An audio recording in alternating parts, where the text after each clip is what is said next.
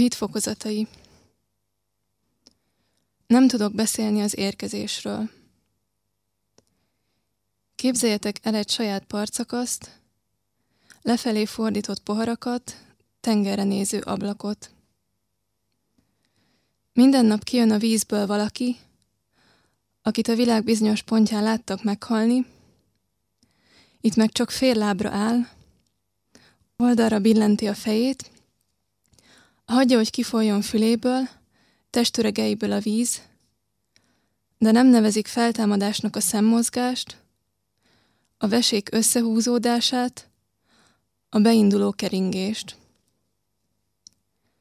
Ki tudja, téged a világnak mely pontján foglak megtalálni? Ott leszek-e akkor, amikor kilépsz a vízből? És nem fogsz-e haragudni, hogy nem szólítalak a nevedem, hanem hagyom, hogy sétálj, leülj, kifáradj, megéhezz, megszokd a test kívánságait, azt, hogy újra élsz, aztán eléd állok és felkínálom, amit idáig hoztam, és aminek a súlya felsebezte a karom. Napok óta nem mozdulok innen. Nézem a kikötőt, a hajók úgy ringanak, mint süllyedő, emelkedő mellkasodon az ajándékba kapott medál.